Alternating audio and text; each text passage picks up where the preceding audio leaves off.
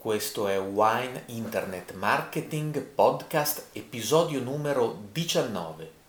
Io sono Stefano Labate e ogni settimana converso con un protagonista del mondo del vino. Visitate il nostro sito wineinternetmarketing.it, sottoscrivete la newsletter per ricevere nella vostra posta le informazioni sulle pubblicazioni.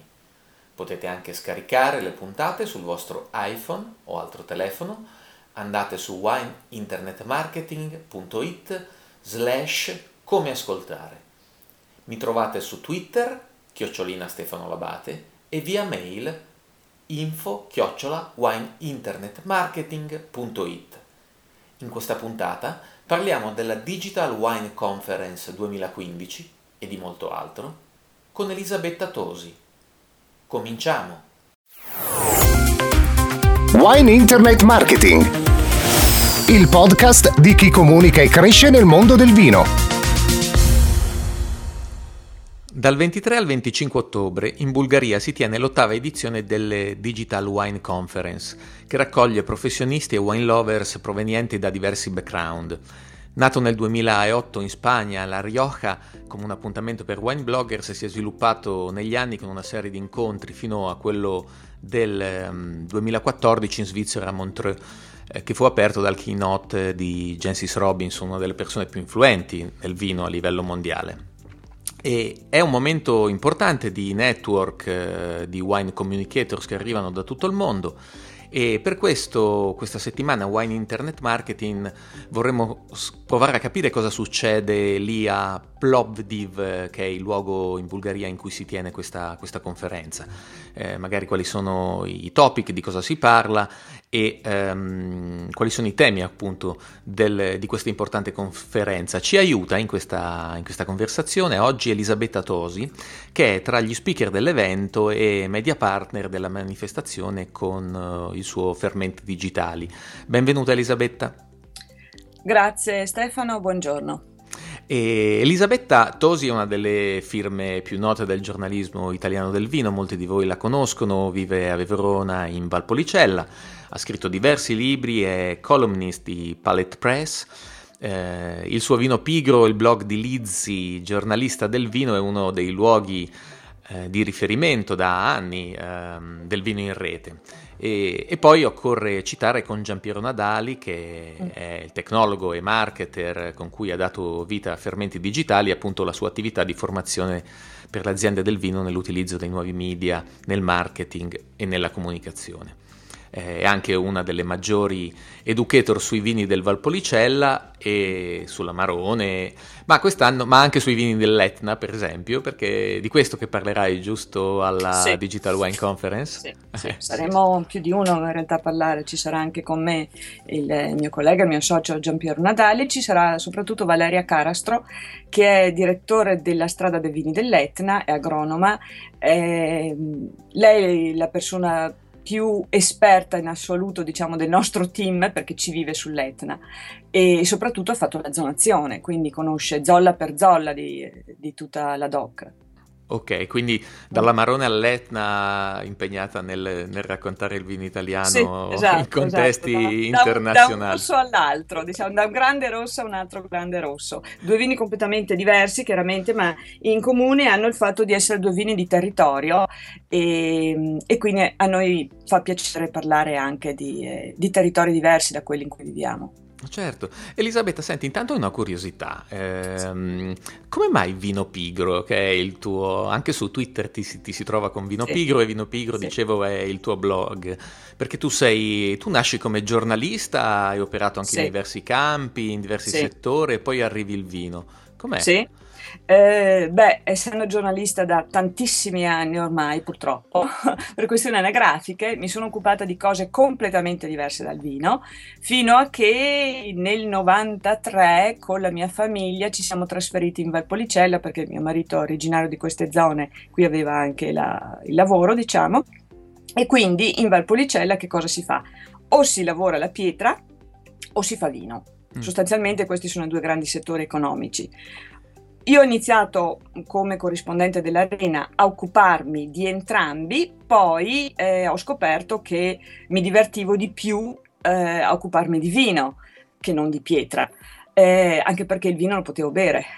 E, certo. e, quindi a un certo punto, quando è esplosa anche questa, questa nuova piattaforma che è quella delle, dei blog, eh, si parla del, degli inizi degli anni 2000, il mio l'ho aperto nel 2006, se non ricordo male, in maggio, l'ho chiamato vino pigro proprio per due motivi, perché come dico nel colonnino, perché il vino è un prodotto della natura e in quanto tale ha dei ritmi completamente diversi dai nostri che ormai sono diventati disumani da tanto che sono frenetici e quindi eh, la mia intenzione era di scrivere ogni tanto, non scrivere sempre, tutti i giorni, a, a tutti i costi. C'è chi lo fa, io vedo all'estero lo fa anche molto bene perché evidentemente ha sempre qualcosa di importante, di interessante da dire.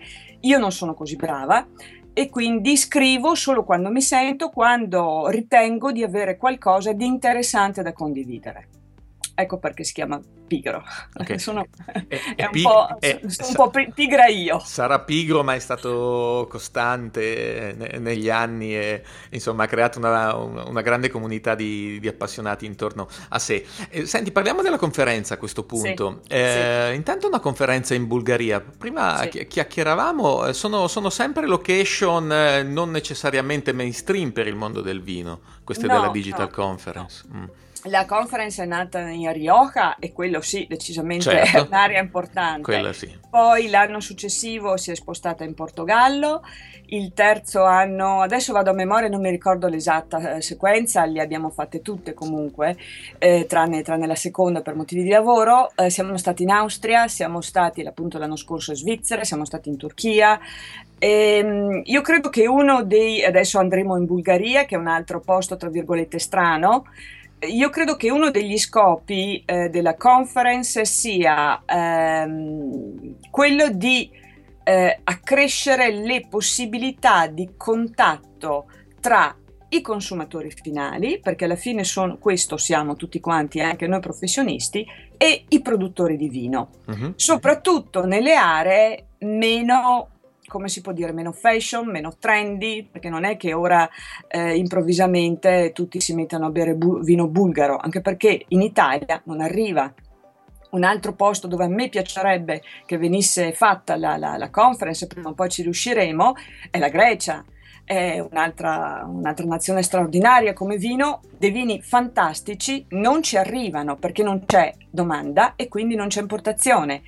Nella conference di quest'anno avremo una, una masterclass, penso proprio sull'Oxino Mavro, che è appunto un vitigno, è un vino della Grecia.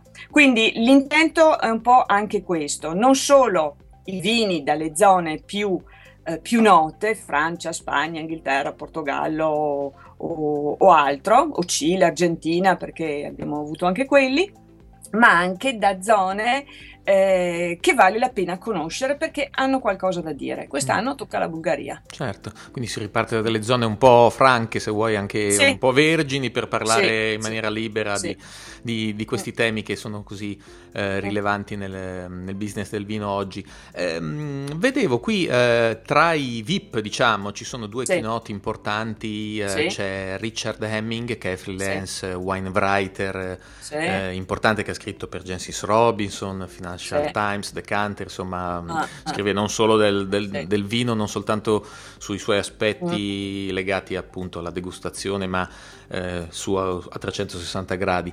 E poi mm. Ted Popov, che è direttore generale di Accolade Wines, che è gigante sì. del vino globale, ok, eh, eh, tutto il mondo con eh, un gigante. Ecco, senti, ci vuoi segnalare qualcos- qualcos'altro in questo programma? Di cosa si parlerà? Abbiamo qualche anticipazione? Ma io direi eh, è un po' tutto interessante. Anche noi quando partecipiamo alla conference ci troviamo alle volte spesso nell'imbarazzo della scelta perché i workshop si tengono, come vedi anche dal, dal programma, molti workshop si tengono in contemporanea, quindi tu devi scegliere, non puoi essere in due sale diverse.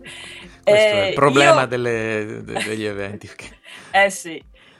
A me, che, a me, non solo a me, che piace molto la tecnologia e quindi cerco sempre di eh, conoscere gli ultimi ritrovati, gli ultimi trend, gli ultimi gadget, tool, eccetera, ehm, sicuramente mi iscriverò a Tips, Tools and Tricks tenuto da Ryan Opaz, che è uno dei fondatori e eh, degli organizzatori della conference sicuramente ci tirerà fuori delle, dei nuovi strumenti anche mm. digitali.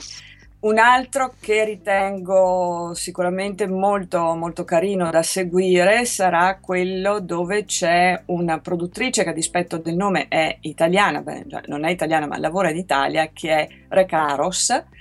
Ehm, adesso non, non, la trovo nella cosa, eccola qua, Fixing Your Lack of Branding with Million Euro Agency Secrets. Eh, sarà una conversazione a quattro, tre di questi io già li conosco personalmente, sono persone tra l'altro di una simpatia rara, a parte Recca, c'è Damien Wilson e Robert Joseph, che molti conosceranno, sì. che è un marketer di quelli scafatissimi, eh, britannico, divertentissimo da ascoltare, per cui, cui sarà una conversazione, una tavola rotonda piena di spunti estremamente interessanti, utili, ma io presumo anche molto divertente. Anche questa è un'altra cosa che non mi perderò. E, e da diciamo comunicatrice ex sulla carta stampata sicuramente ebooks Worth It or Not con mm. Katie Huig di Forbes, ancora Robert Joseph e Wink Lurch, che è la nostra esperta di eh, vini della Savoie. Insomma, il programma è ricco e poi naturalmente ci sono... E poi dentro ci sono le degustazioni, ovviamente. Sì. eh, quindi, La struttura della conference praticamente è un po' la, è cambiata poco in questi otto anni perché tra eh, nelle pause, soprattutto nella pausa pranzo o anche in altri momenti del pomeriggio, o se no quando è guidata nelle, nelle, stesse mattinate, ci sono banchi d'assaggio, ci sono degustazioni guidate, dove trovi non solo i vini del paese ospite, quindi quest'anno della Bulgaria, ma anche di altre cantine che hanno accettato di essere presenti con un banco per un paio d'ore L'anno scorso noi abbiamo avuto il Lugana, abbiamo avuto un banco d'assaggio del Lugana, è stato molto affollato e, e noi stessi avevamo messo a disposizione eh, alcune bottiglie sempre della Valpolicella eh, con Valpolicella e Amarone. Mm. Eh, perciò si parlerà molto ma anche si degusterà tanto.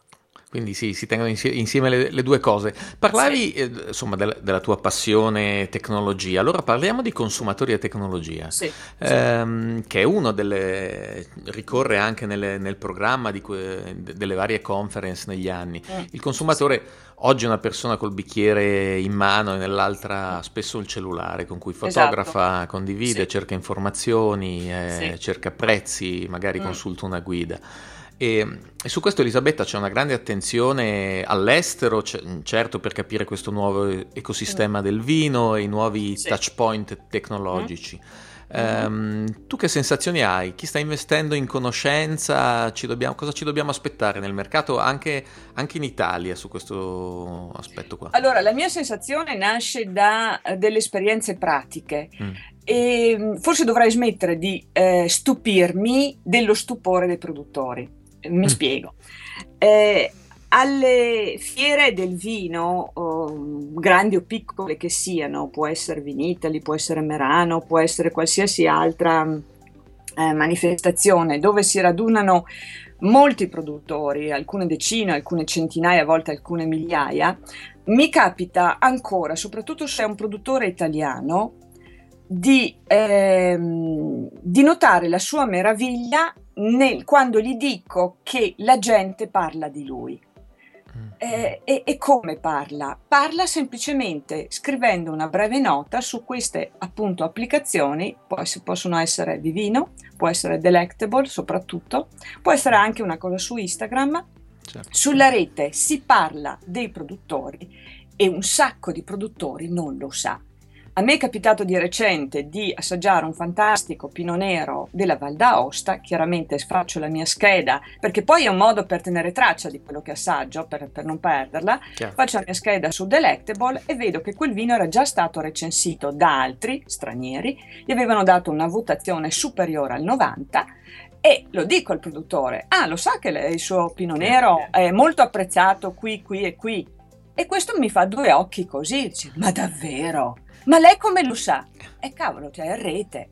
Cioè è, è incredibile le mm. occasioni che i produttori stanno perdendo di entrare in contatto con i loro consumatori finali. Mm. Ora, per carità, mi rendo conto che richiede... È complicato, tempo. non è così semplice. Non è complicato, no, non è, è una questione di tempo, mm. una questione di entrare in quest'ottica di idee, di familiarizzarsi un attimo con questi strumenti. È una cosa anche abbastanza banale perché li fanno ormai veramente a prova di idiota, quindi non, non, non serve avere una laurea al MIT per, per usare uno smartphone con un'applicazione di questo tipo, ma è, è, anche questione di tempo e di volontà. Se tu non lo vuoi fare, non lo farai mai delegherai sempre qualcuno, ma almeno delega qualcuno che sia esperto, che ti possa aiutare certo. a costruire il tuo marchio sulla rete, perché è sulla rete che sono i tuoi consumatori. E questo è il, è il messaggio che stiamo cercando di inculcare a tutti i consumatori, a tutte le aziende con cui veniamo in contatto, a cui facciamo i corsi o, o anche semplicemente delle giornate di formazione, i tuoi consumatori sono sulla rete. Smettila, smettila, smettila di rivolgerti agli intermediari. Smettila, perché i consumatori li stanno saltando via. Ora, attenzione, eh, termino il discorso. Certo. Parliamo di mercati diversi. Un conto è un'azienda che produce milioni di bottiglie, deve andare nella grande distribuzione. Sono eh, logiche e azioni completamente diverse da un'azienda più piccola, molto più piccola, che fa alcune decine di migliaia di bottiglie, non milioni. Bisogna, tutti e due possono usare i, eh, le nuove tecnologie in maniera diversa. L'importante è che si rendano conto che da una parte e dall'altra ci sono dei consumatori che aspettano. Chi li intercetta, il primo che li intercetta vince alla fine. È un lavoro lungo, non, non, non dà frutti, non si vedono risultati dall'oggi al domani, però bisogna farlo. E certo. attenzione, se non lo fai tu, lo fa qualcun altro al tuo posto. Lo fa qualcun altro al tuo posto, che è la cosa che sta succedendo. Sì, in effetti eh, la cosa che dici è assolutamente condivisibile e, e credo che il, la cosa, l'ostacolo più, più complicato sia, eh, sia comprendere che il, appunto, che il processo di acquisto di fatto sta oramai sempre più passando da lì eh, perché alla fine non è quello il luogo del contratto, almeno che, che non si parli di e-commerce, ma però le decisioni poi eh, spesso si prendono lì. E tra, l'altro, e tra, l'altro, tu mi dirai, mi confermerai anche nel B2B questa cosa sta diventando sempre più assolutamente importante. Sì, mm. Assolutamente sì, noi sappiamo di ehm, importatori che quando devono scegliere un nuovo, una nuova cantina, una nuova zona, mh, mm, la vanno a cercare su Twitter.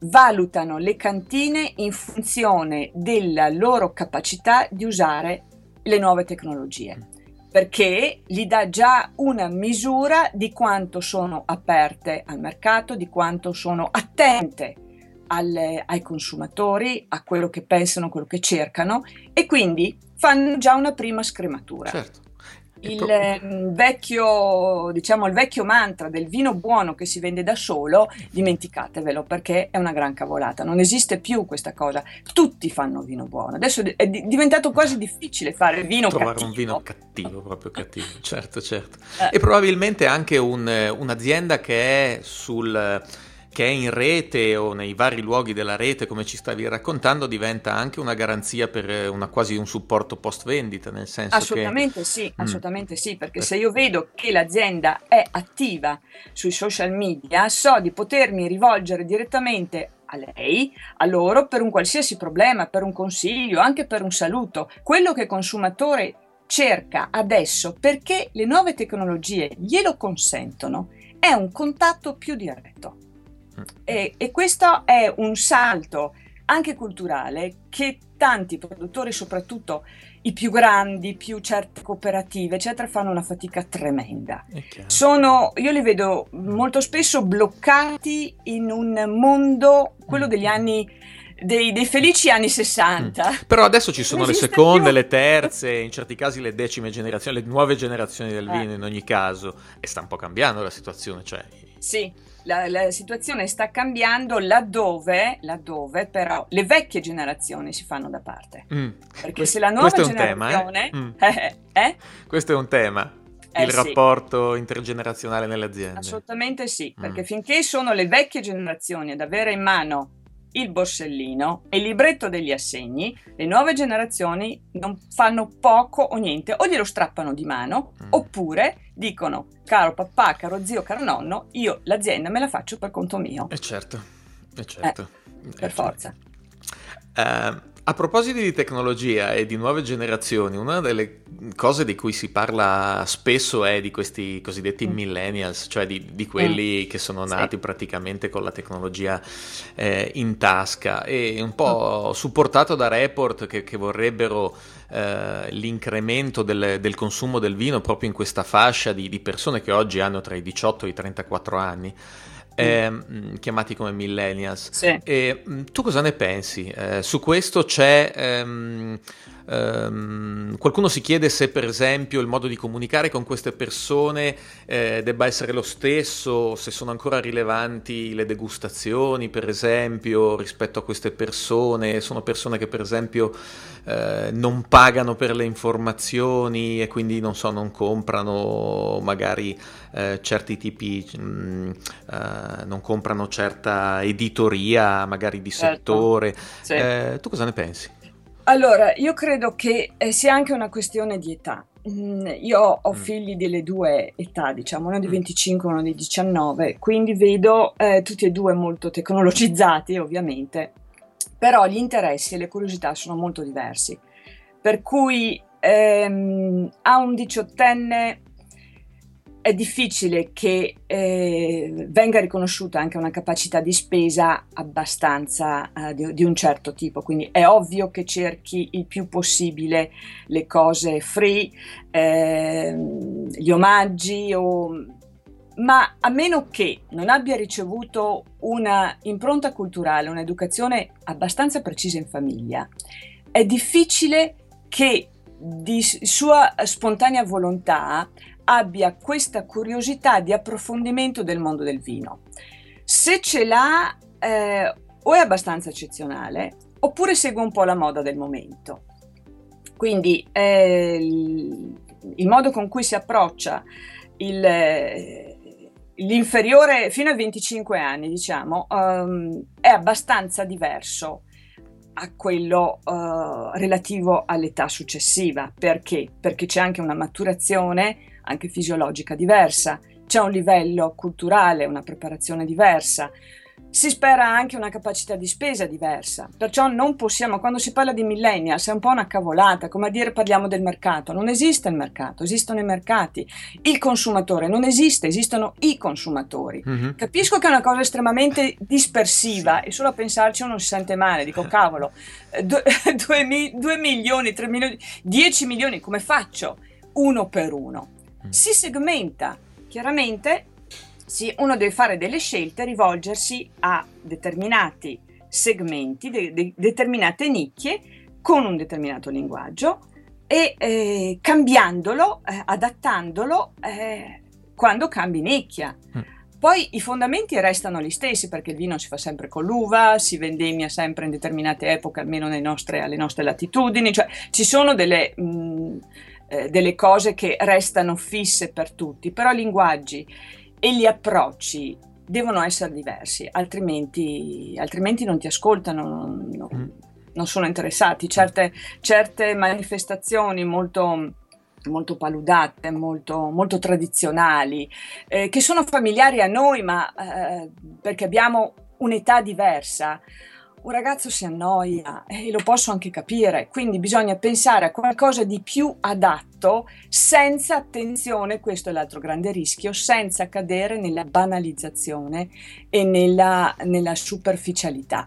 Mm, questo mm. è le... quando si parla di ragazzi Quest... normalmente uno fa, è... arriva a, a, banalizzare, a, a, banalizzare a far scadere la, la comunicazione. Io dico sempre che il vino non è roba da giovani da, mm. giovane, da giovanissimo. giovanissimo. Per okay. il vino occorre una certa maturità personale. Mm culturale oltre che economica. C'è poco da fare. Certo. In ogni caso è importante questo richiamo che hai fatto ai pubblici, eh, nel senso che sì. eh, la comunicazione deve essere rilevante per questi singoli pubblici. Ora quello sì. che ha fatto la rete, che di fatto ha creato anche un grandissimo rumore, pieno di informazioni, ma ciascuno, ciascun pubblico cerca solo l'informazione che, che vuole lui, secondo la sua sì. prospettiva, la sua conoscenza culturale, il suo linguaggio e quindi questo esatto. chiaramente rende un po' più complessa la comunicazione e è fondamentale quello che dicevi tu, no?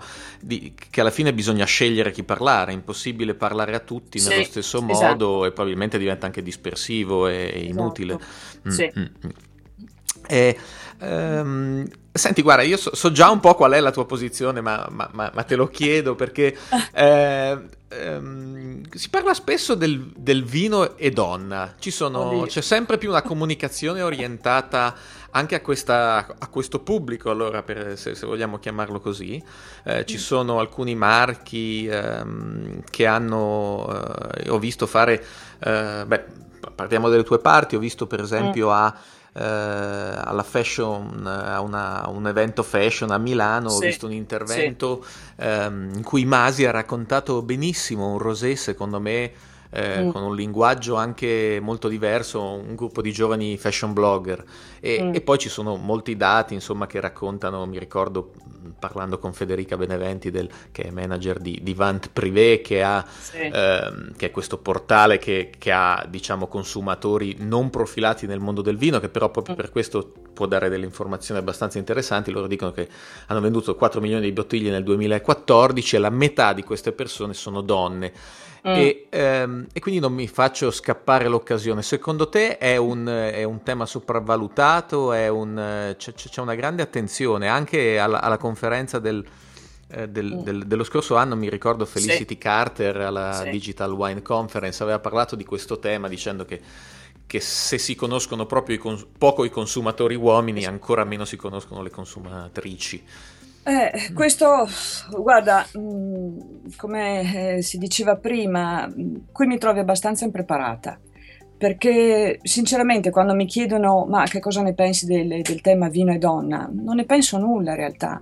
Io parlo di consumatori, eh, il consumatore può essere maschio o femmina, poi è una questione di cultura, una questione di età, una questione di, di etnia se vogliamo, di paese, di preparazione, di curiosità. Io posso dire che eh, da quello che mi è, mi è parso, e un po' perché lo, lo sperimento su me stessa, eh, se una donna ama molto i profumi, eh, ama molto anche il vino.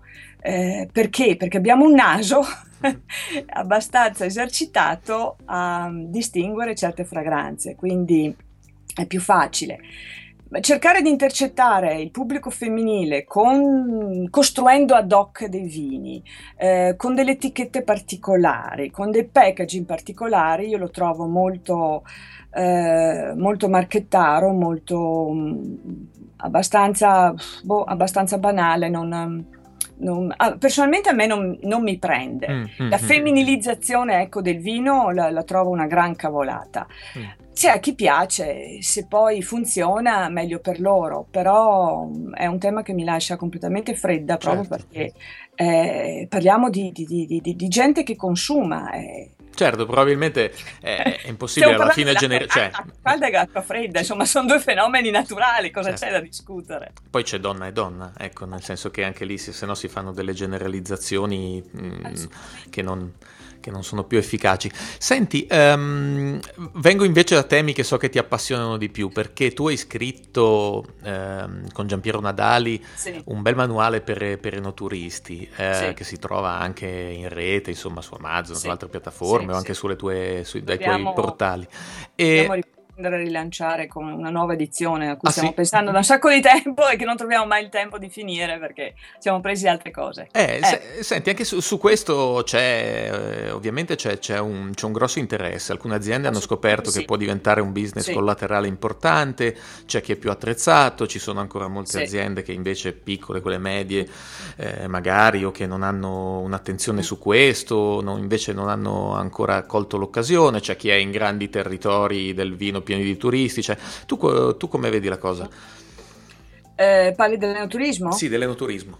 Beh, eh, l'enoturismo è, è assolutamente il grande tema su cui bisognerà concentrare molta più attenzione e molti più investimenti mm. eh, nel giro dei, dei, dei prossimi anni. Mm. Già qualcosa, non posso dire molto, ma qualcosa si sta facendo, soprattutto in certi territori, bisogna fare molto molto di più. Perché? Mm. Perché nel momento in cui io porto una persona a casa mia, è come giocare in casa, una partita di pallone, se giochi in casa è tutta un'altra cosa.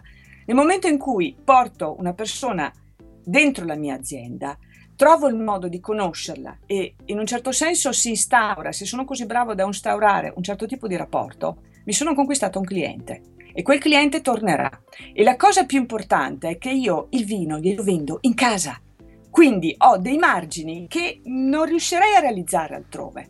Certo. Ecco allora che l'enoturismo è la porta principale alla vendita diretta. Mm. Ma quindi un, un diretta pro... è cioè, l'Eldorado, è l'Eldorado. di tutte le aziende del vino. La disinter- disintermediazione, totale. totale. Ok, e, e quindi a, a, chi lo, a, chi non ha ancora cominciato questa cosa, e, e ce ne sono, eh, tu nell'introduzione al tuo manuale lo dici, eh, sì. cosa, cosa, consigli? Da, da, che parte comincia? Da che parte cominciare? Intanto cominciare a fare, eh, se non ha abbastanza spirito critico, farsi aiutare da qualche consulente a fare un eh, check-up eh, molto, uh, molto onesto e quindi spietato della propria azienda, in modo da identificare punti di forza e di debolezza. Se è un'azienda pensata uh, per l'enoturismo, se non lo è, che cosa bisogna fare e imparare ad accogliere le persone. Questo è un, il tallone di Achille di tantissime aziende. Mm. Attenzione, anche qui eh, non esiste il supermercato, eh, esiste la sartoria, esiste il vestito su misura. Quindi devi trovare in un certo senso la tua formula, devi trovare la tua voce, le, mm, la tua ricetta di accoglienza, che sarà magari simile a quella del vicino, ma sempre diversa da qualunque altro, perché tutte le aziende sono diverse, sono tutte uguali, nel senso che tutte fanno vino, ma sono tutte diverse. Ciascuna deve trovare la sua identità, la sua personalità, deve saperla trasmettere anche al, al turista, all'enoturista che gli capita in casa. Mm-hmm. Quindi saper raccontare la differenza anche, sì, anche rispetto sì, alla... saper essere accoglienti. E saper essere e accoglienti. e questa è dura. Questo è, un altro, te- questo veramente difficile. Te- questo è un altro tema, sì che, sì che, che, riguarda invece non necessariamente il vino, ma proprio la, la modalità di rapporto con le persone. E, e, e eh, oggi si parla anche molto di storytelling, insomma sì. ci sono altri termini, ma tu nei certo. fatti, um, quindi una volta che abbiamo deciso di stare in rete per, per occuparci delle, de, delle mm. nostre attività, da quale parte partiamo? Hm. Questa è la, la domanda da, da, da, un milione di dollari. Mm. Eh, eh, si parte anche lì, eh, si parte da un esame di coscienza il produttore, l'azienda deve eh, guardarsi dentro, eh, parlare con i collaboratori se ne ha. Mm, molto spesso noi abbiamo a che fare con delle aziende in cui il collaboratore, l'operatore, il cantiniere e il proprietario sono la stessa persona. Eh, e quindi si parte da un esame di coscienza per identificare la propria identità, la propria personalità. Chi sono? Qual è il mio messaggio? In che cosa mi distinguo? Che cosa voglio raccontare? chi sto cercando, chi è il mio consumatore, chi beve i miei vini. Quindi si parte dal dover dare risposta a una serie di domande. Una volta che si è identificato le, le, risposte, allora diventa già più facile anche costruire la strategia di comunicazione. Il fatto di avere a disposizione, diciamo, il web significa che io ho una cassetta di attrezzi da cui posso pescare quelli che mi servono di più. Non devo usarli tutti, non devo usarli tutti perché è impossibile, perché eh, non, non ti basterebbero le 24 ore.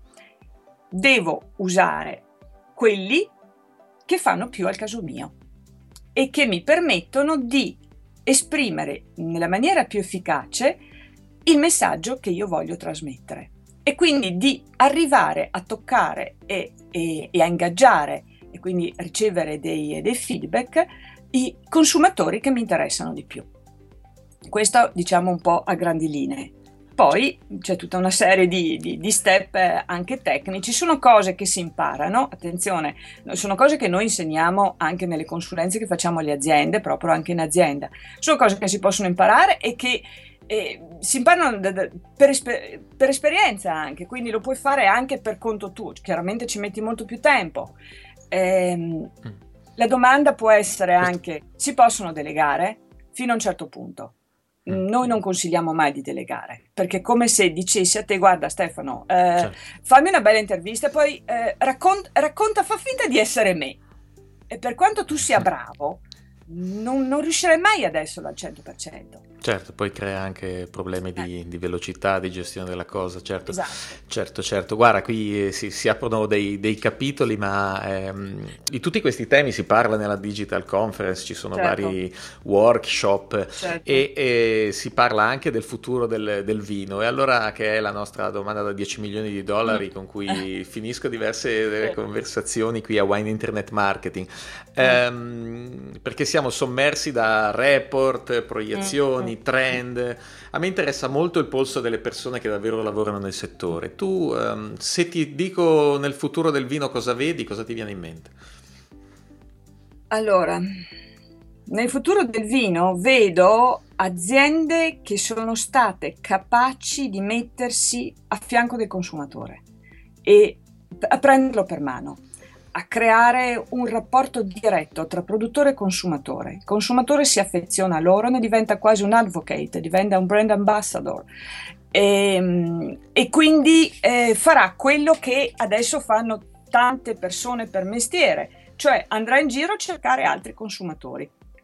Il consumatore appassionato di un certo tipo di vino di, o mh, di un certo tipo di produzione eh, per semplice passaparola, per semplice mh, passione personale, eh, farà del suo meglio eh, per eh, condividere questo tipo di, eh, così, di scoperta, di passione, eccetera. Quindi il futuro del vino è sempre più direct to consumer, sempre più diretto al consumatore finale. I produttori devono imparare a parlargli, a identificarlo e a parlargli perché è lui alla fine che li compra il vino.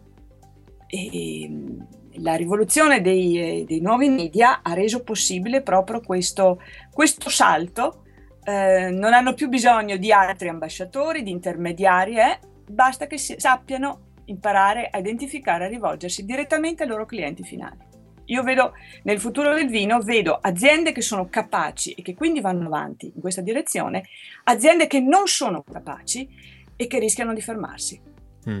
Quindi su questa, su questa capacità di, di, cercare, mantenere, far crescere questa relazione esatto, sì. sarà, sarà, uno dei fattori competitivi probabilmente mm. nel, per, per, le aziende del vino. Grazie Elisabetta Tosi per questa eh. chiacchierata, per averci anticipato qualcosa della Digital Wine Conference e per aver conversato su alcuni topic di cui di fatto sono i topic eh, che, ami, che, animano la discussione sulla comunicazione del vino.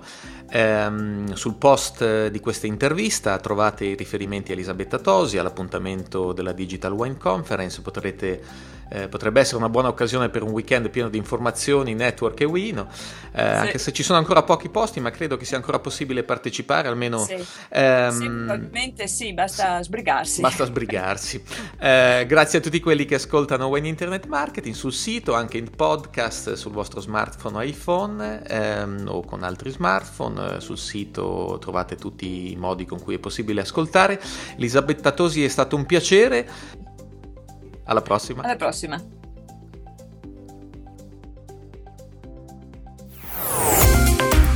Wine Internet Marketing.